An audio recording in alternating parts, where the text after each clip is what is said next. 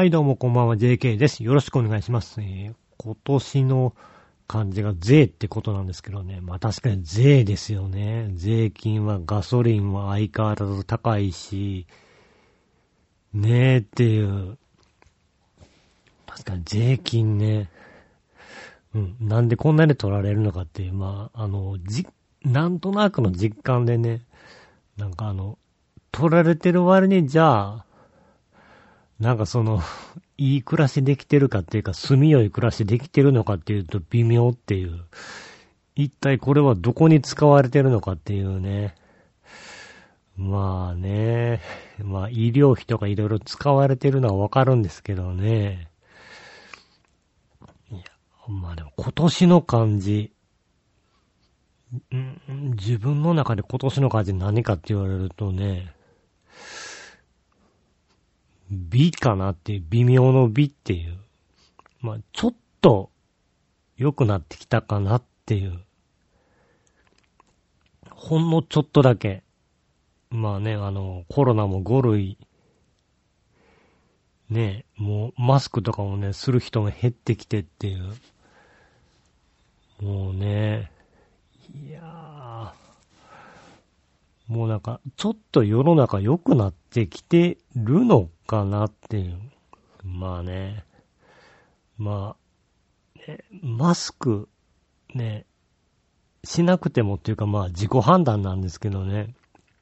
まあそれでもね、まあ暮らす、過ごしやすくはなってきましたよね。まあ、でもまあ、マスクせずに外出るってことはないですけどね。まあ、つけたり外したり、で、まあ、で、やっていくっていう。まあ、以前みたいにね、ずっと、ね、つけてるとかはなくなりましたけどね。あとまあ、つけてない時のあの空気、周りの、ああいうのはなくなりましたよね。ねまあだから、まあそれでも協力ですよね。協力みんなで。だから、あんまりね、密になった時はマスクするとかね。あ、だから電車乗った時とかねっていう。まあそれ以外で一年振り返るとっていうと、まあ、8月の事故が大きかったかなっていう。まああれはほんまめんどくさかったですからね。もう、その、こっちがだ、ぶつけられたんですけどね、こっちが台車やったんでね、まあ、工場、台車借りてた工場にも迷惑かけたしっていう。まあね、まあ、相手がもう完全に悪いんでね、相手に関しては全く同情しないんですけどね、相手のおじいちゃんには。まあね、まあ結局、まあ警察の方には、まあ、娘さんが対応することになるでしょうっていう、なると思いますって言われてましたけどね。まあ、まあ保険屋さん同士がね、やってて、で、僕はまあお金出したり保険がどうこうとかもなかったんですけどね。まあ、娘さんからはまあ、一回も電話とかなかったですよね。いや別に菓子折り持ってこいとかとは思いませんけどね。あ、電話もないんやっていう。あ、俺被害者なんやけどっていう。あほんま完全に保険山に任せてたんやなっていう。って感じでしたね。あーっていう。まあね、まあ、大変ですよね。高齢者の。いや、まあ、ねえ、他人事ではないっていう。まあだからうちもね、親の免許返納はもう、ね、近いうちに来る話ですからね。だからそうなったらっていうね。もうだから今コンパクトカーに乗ってるんですけどね。まあでもさすがに次は、大きい車に買い替えざるを得ないだろうなぁと思ったりしますよね、まあ。ねえ、コンパクトカーの方が運転しやすいんですけどね。でも家族全員、乗ることを考えると、もうでかい車に変えざるを得ないかなっていう。あの、まあ、生活自体はね、できるんですよ。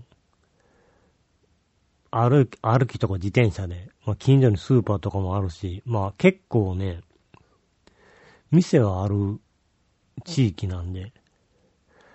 なんですけど、まあ、ちょっと遠く行くってなると、もうこれは車じゃないと無理なんで、まあ、全員乗れるの、に変えないといけないかなっていうね。まあね。まあ、ここら辺の問題っていうのはゼロではないですからね。まあ、うちの家の場合だと、彦根の家の問題とかもありますからね。いや、まあ今も誰もおばあちゃん亡くなって住んでないんでね、父親がたまに帰、月何回か帰って泊まったりするぐらいなんでね、まああの家もどうするかっていう。まあどうするかっていうとまあ、まあ、うちの父親は、まあ、今、うちの父親の代ですけどね、うちの父親はまあ、持っときたいっていう家はまだ。で、まあ、僕の代になったら、好きにしていいっていう。あの、お墓守っていってほしいけど、もう、あなたの代になったら、あの家は好きにしていいよっていう。まあ、だから売ることになるでしょうね。年数回、ね、買える家に、を維持するためにお金を出せるかっていうとね、僕も出せないんでね。まあ、家は売って墓は守るって感じになるでしょうね。まあね、家維持ね。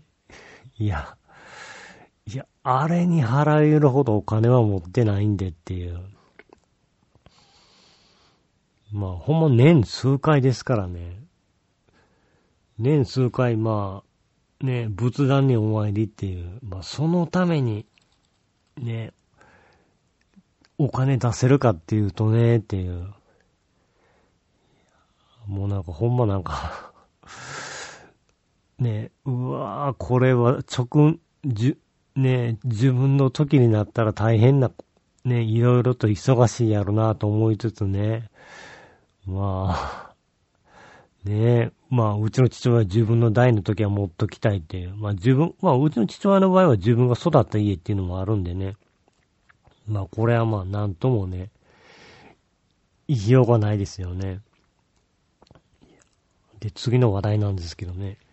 いや、柏木由紀が卒業するんですよね。AKB の柏木由紀が。来年、2024年の3月に。17年いたんですよね。もう17年ってどんぐらいかっていうと、柏木由紀が AKB48 に入った時に、生まれてないメンバーが今の AKB にはいるんですよ。もう若手の子の中には。17年でそれぐらいなんですよ。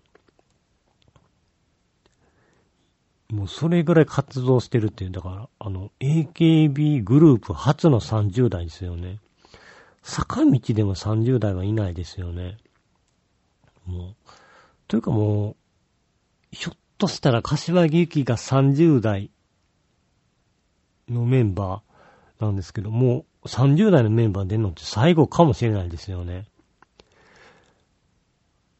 まあね、まあ、もう卒業ね、みんな、ね、そんな、20代後半までいる子っていうのがもう何人いるんだろうっていう。30まで行く子がっていう。特に最近入った子とかはっていう。ね。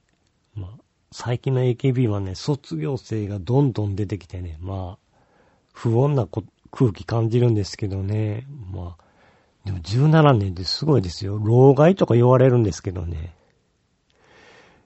いや、でも、今も主戦力なってる人、今もガンガングラベやったりね、テレビ出たりしてる人に老害っていうのはどうなんだろうっていう。いや、ね、ね、若手の席をね、若手に席譲るって言うんですけど、いや、それは席を取れない若手が悪いんだよっていう。あの、まあ、いわゆる聖域枠っていうのがあるんですけどね、あの、人気ないけど、選抜に入ってる枠っていう、聖域枠って呼ばれる枠があったりするんですけど、いや、柏木劇全然聖域枠じゃないですよっていう。多分あの子今、総選挙復活させても選抜入ると思うんですけどね。ねガンガン、ね前出て、まあ今でも売れてる人に老害っていうのはどうなんだろうっていう。いや、ほんとすごいですよ。いや、ほんとにあの、ね、う、わ、奪えない若手が悪いんですよ、これは。いや、そう考えるとね、いや、どっちかというとこれは痛手なんですよね。じゃあ、柏木由紀が抜け、抜けた穴を埋めれる若手いるのかって考えるとっていう。いやでもね、もう今、今32やったかな。まあ、いずれはですからね。もうどこでっていう。まあ、ね、いつまでもいてもいいものなのかっていう。まあ、そもそも女性アイドルでこんだけ、ね、やってる人ってね、いないんで、どうしたもんかっていう本人もね、グループもっていう。まあ、ね、いや、それは言われてると思いますよ。運営から卒業どうするのっていうのは。あ、まあ、まだこの子の場合売れてるからね、まだね、柔らかい空気やと思うんですけどね。人気のない子やともうね、いや、だいぶ風当たり厳しいと思いますよ。まあでも、ねえまあ、ねえまあ珍しいですけどね、まあこの年で。いや、結構ね、地下アイドルで30とかアラサーは結構いるんですよ。結構ね、まあ、地下アイドルはまあ、ね、そこら辺は緩いというかっていう。まあ、AKB とか坂道の場合は、オーディションの上限年齢が22とか20歳とかね、まあそこら辺なんでね、まあ、そんなね、もう、年齢、上の子がね、入るってことは、あんまないんでっていう。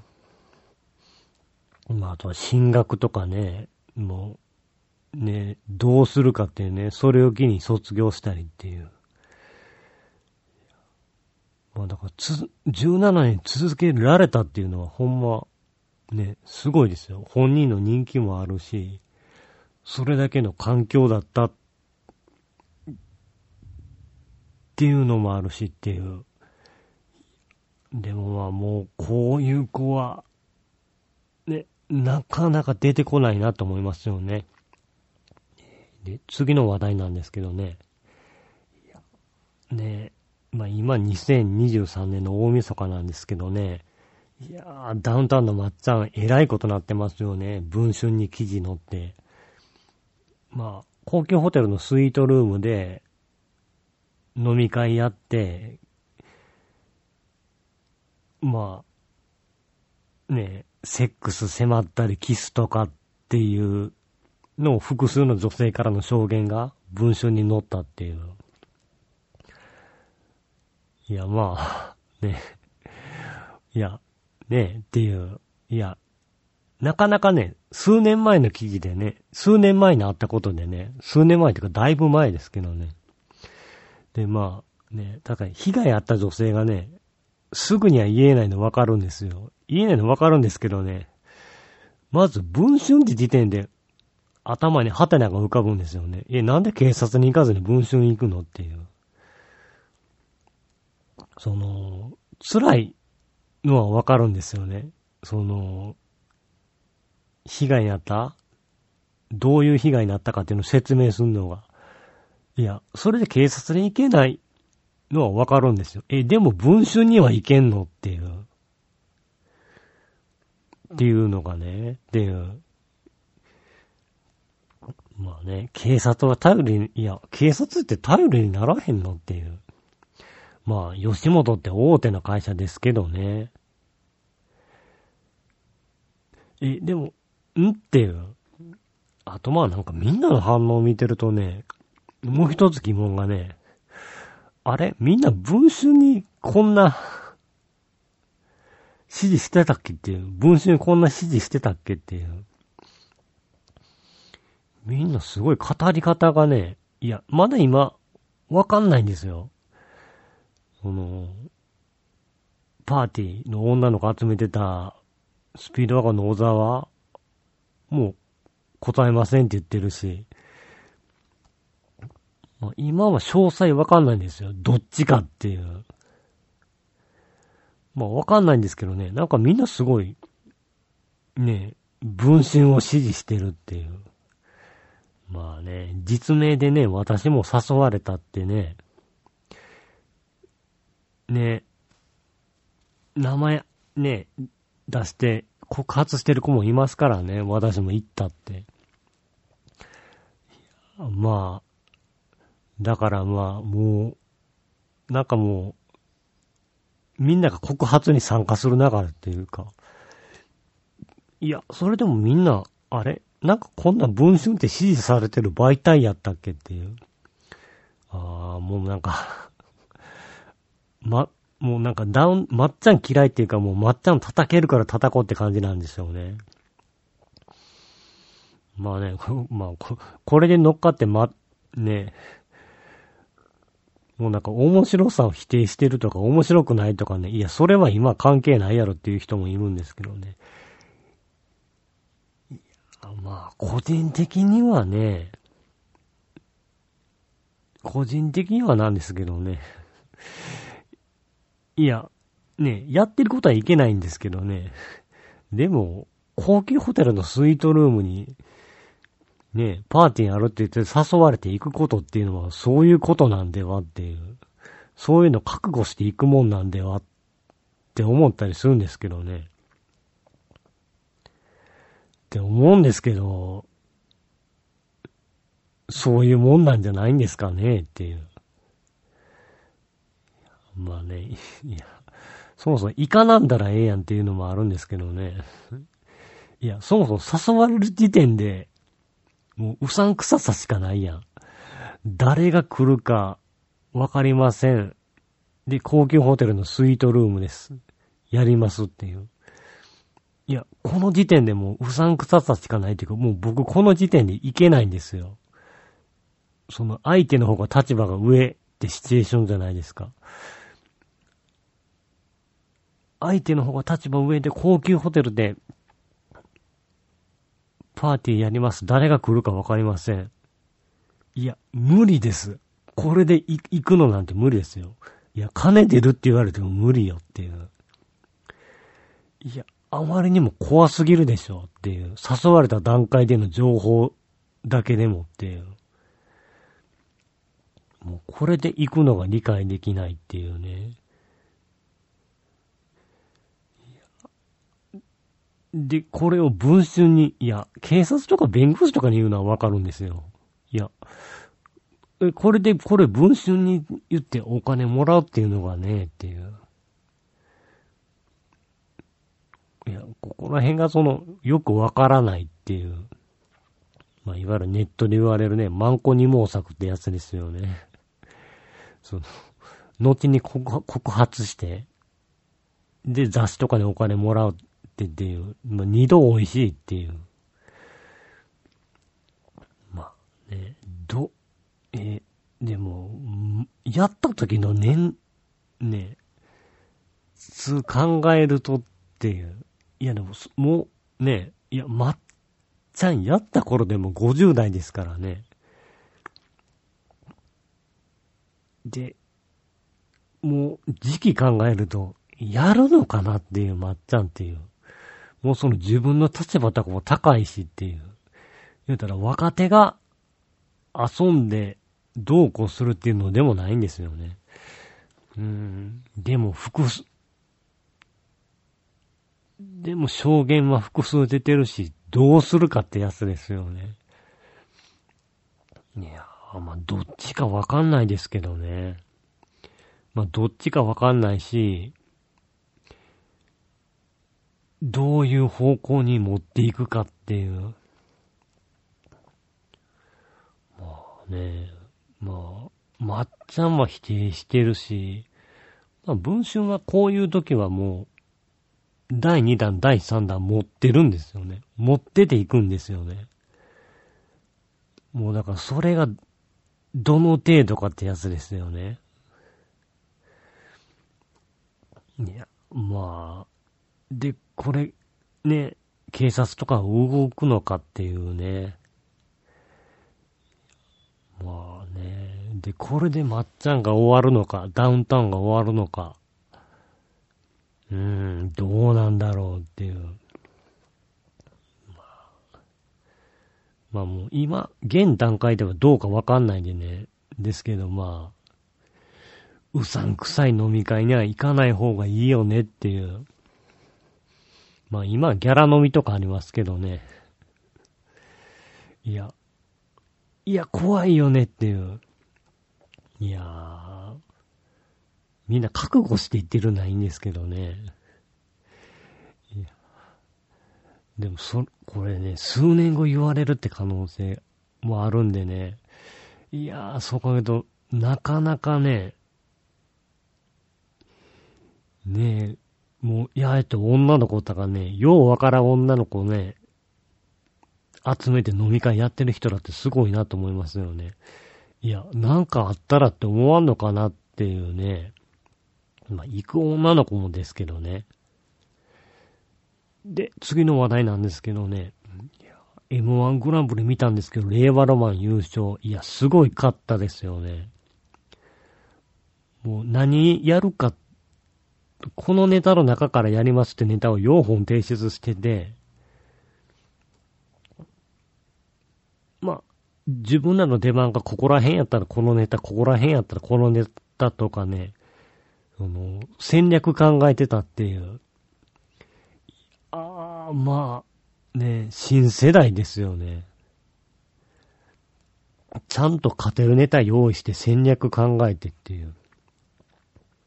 いや、いや、今までの出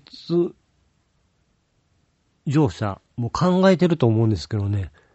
でも、あそこまで考えてる人っていたのかなっていう。まあ、来年も出たいって言ってますけどね。来年も出て M1 に箱をつけたいっていう。ああ、これは難しいですよね。まあ、2連覇って今までないですからね。2年連続出た人はいるんですよ。優勝した次の年も。でも2連覇はいなかったと思いますね。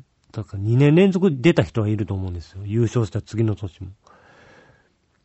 いや、まあね、2年連続優勝。いや、これからね、だまあ、来年ね、もうめっちゃ仕事増えますからね、忙しくなるんですよ。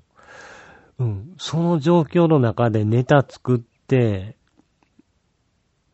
で、それをね、お客さんの前でやって修正していって、っていうのができるかっていうのですよね。あのー、だから、って決勝行って、優勝できるレベルに持っていけるかっていうね。もうだから、モグライダーもし、言われてましたからね。まあ、テレビで売れて、まあ、忙しくてあんまりネタやる時間がなかったんかなっていう。そうなんですよね。テレビで売れるとね、ネタやる時間がねっていう。もうだから、ここら辺どうするかですよね。いや、M1 どうするっていうね、売れたけどっていう。まあでも、ね、優勝したいっていう冠ね、看板が欲しいっていうね。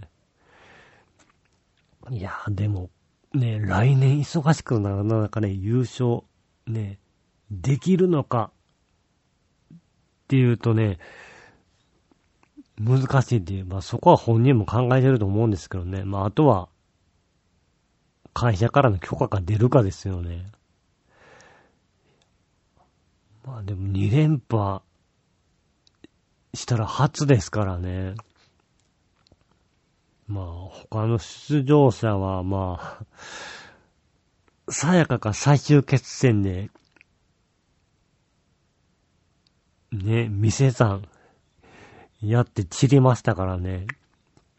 いや、ね、みんなポカンってなってましたね。見てる僕も。まあでもあれ、受けてないってわけではなかったんですよね。劇場とかで。いやーでも、散ったなーっていう。まあでもやりたいネタをやって散るっていうね。でもまあ、来年出たら、来年決勝行ったら3回目ですからね、さやか。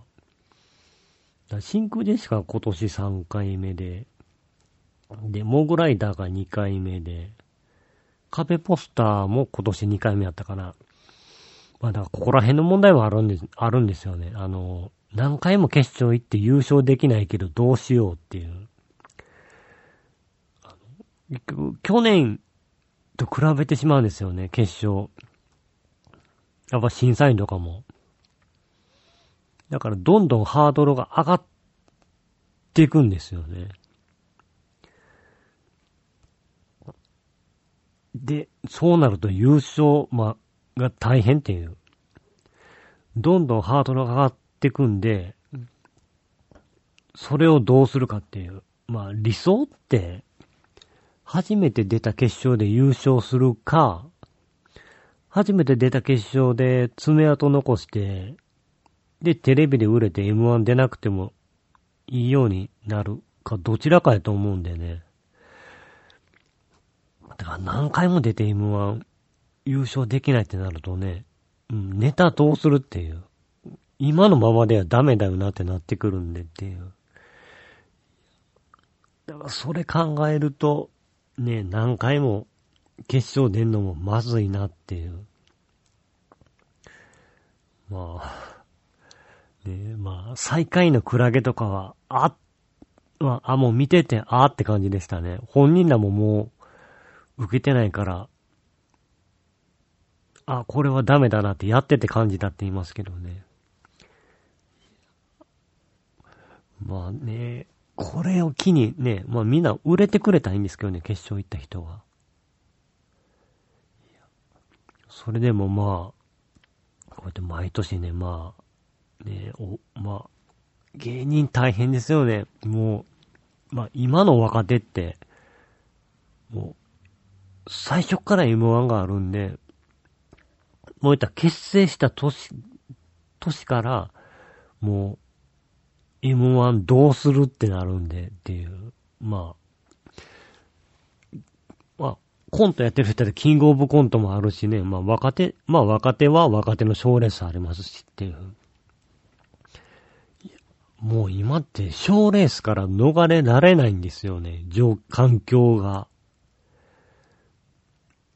今は結成15年なんですけど、結成15年までなんですけど、15年過ぎたら、今度ザ・セカンドがあって、キングオブコントと R1 グランプリは、年数制限ないんですよ。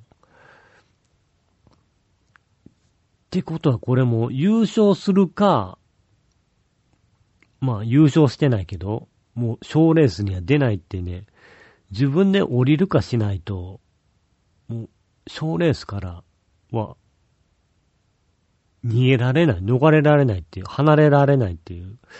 まあ優勝したらね、もう、もうそこでもう一区切りつきますけどね。優勝せずにね、優勝できずに離れるのかっていうね。ここら辺がね、もう、いやもうテレビで売れてるし、ええか、っていうね、あ、もうここがもういいですけどね、もうテレビで売れてるから、もうネタは続けるけど、もう賞レースには出ないとかっていう。いやまあだから、まあ、まあ一番どうするかっていうのは、売れてなくて、賞レースでも優勝したことないけどどうするかっていうね。まあ、ほんまどうするかですよね。結局、賞レースから出なくてもいいけど、自分がどう生きるかですよね、芸人として。まあだからそれを売れてない芸人はどうするかっていうね。そう、全くね、バイトしながら芸人やってて、もう賞レース、もう出んのもやめると、もう、いや、どないも来ないもですからね。まあ、ね、水曜日のダウンタウンの滑りワングランプリなんか見てたらね、まあ、食っていけなくてもいいんなら、まあ、芸人って20年、30年って続けられるんですよね。バイトしながらやったら。まあでも、そのメンタルが本人にあるかですよね。その、売れてないけどずっと続けるっていう。まあ、僕は無理ですね。その、バイトしながら芸人を続けていくのっていうのは、その、本業で食っていけない環境をね、何年も続けられるかっていう。いや、まあそう考えたら M1 決勝行ったら優勝する人っていうのはすごいなっていう。あほんま決勝行くだけでもすごいですよっていう。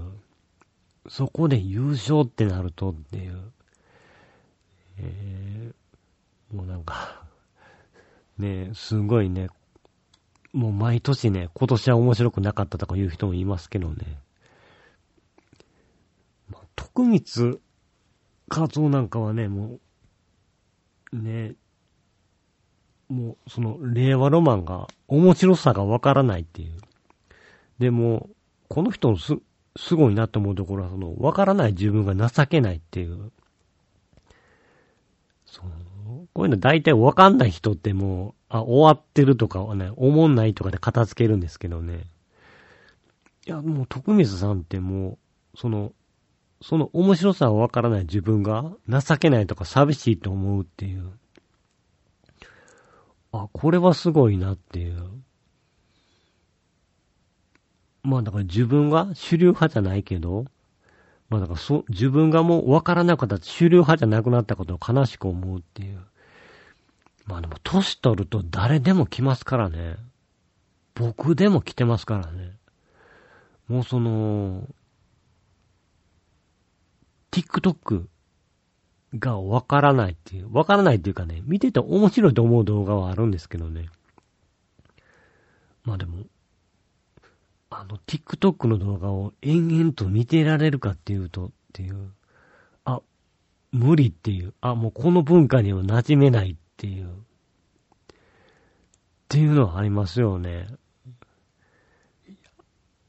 もう、だから、どんどん、まあ、それ世間はもう若い子が中心ですからね。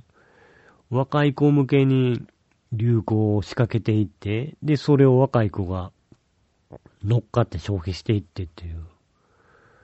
もうだから、おっさんとかおじいちゃんとかになったらもう、それを、ね、横とか遠くから眺めるってことになりますからね。もう主流派じゃないんで、もうだから、わからなくなる時も来るっていう。